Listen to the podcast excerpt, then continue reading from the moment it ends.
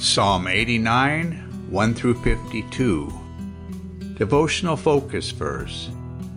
Nevertheless, my loving kindness will I not utterly take from him, nor suffer my faithfulness to fail. My covenant will I not break, nor alter the thing that has gone out of my lips.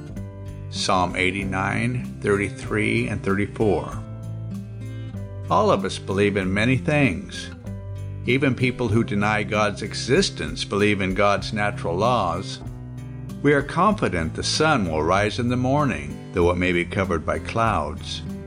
We know that the earth will continue to spin on its axis at just the right angle to bring summer, fall, winter, and spring each year.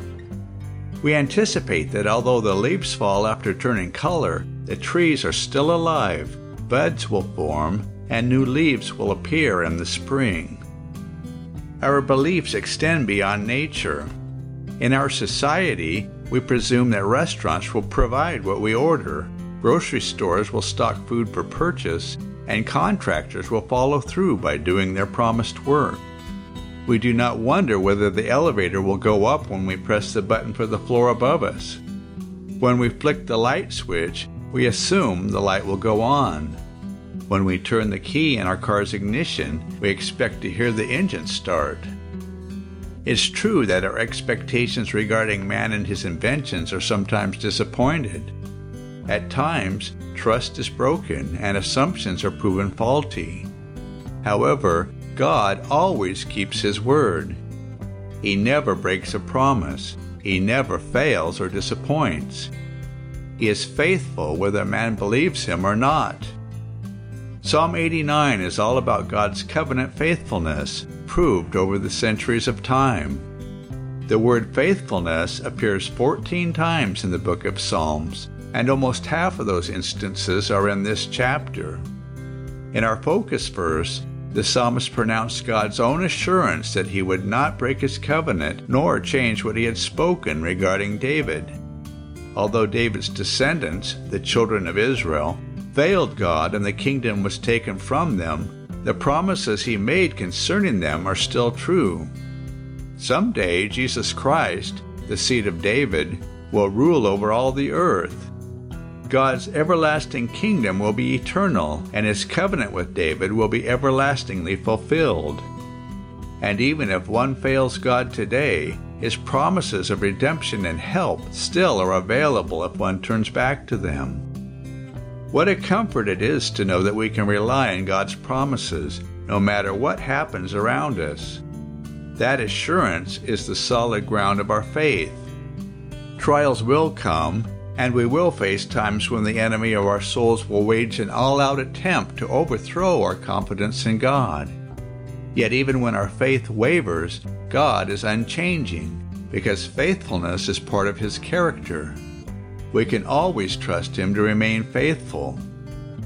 Challenges and trouble do not last forever, and in the midst of such times, our most sustaining hope is the faithfulness of our Heavenly Father. God can be trusted with every situation of life. Background information Psalm 89 This psalm was a maskil, Hebrew for to instruct or causing to understand indicating it was designed to teach. The final psalm in Book 3, it is attributed to Ethan the Ezrahite. Bible scholars offer various suggestions regarding the date and setting of its writing. Some propose that the psalmist's expression of grief over the perceived annulment of the Davidic covenant indicates that he composed the psalm during a time of captivity, such as after the fall of Jerusalem. Others suggest a period when the Davidic line was merely threatened and not dethroned. Whatever the date, commentators agree that this psalm is messianic, based upon its use in the New Testament in reference to Christ. See Luke 1:51 and Acts 13:22. The psalm is divided into three segments: a consideration of God's past blessings and promises to David, see verses 1 through 37, a lament over present circumstances and God's seeming abandonment, see verses 38 through 45, and a plea for God to once again honor his covenant with David, See verses 46 through 51. It concludes with a doxology of praise. See verse 52. In verses 3 through 4, the author spoke of God's covenant words to David. The Hebrew word barit, translated covenant, was likely derived from a word meaning to clasp or fetter, thus indicating the strength of the bond. Tabor and Hermon, referred to in verse 12, were conspicuous mountains in Israel and were used poetically to indicate the universality of God's creation.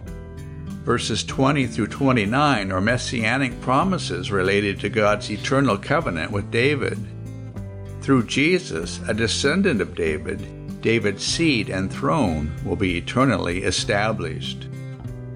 Conclusion Our greatest source of assurance and security is the fact that God is faithful. He always keeps his promises.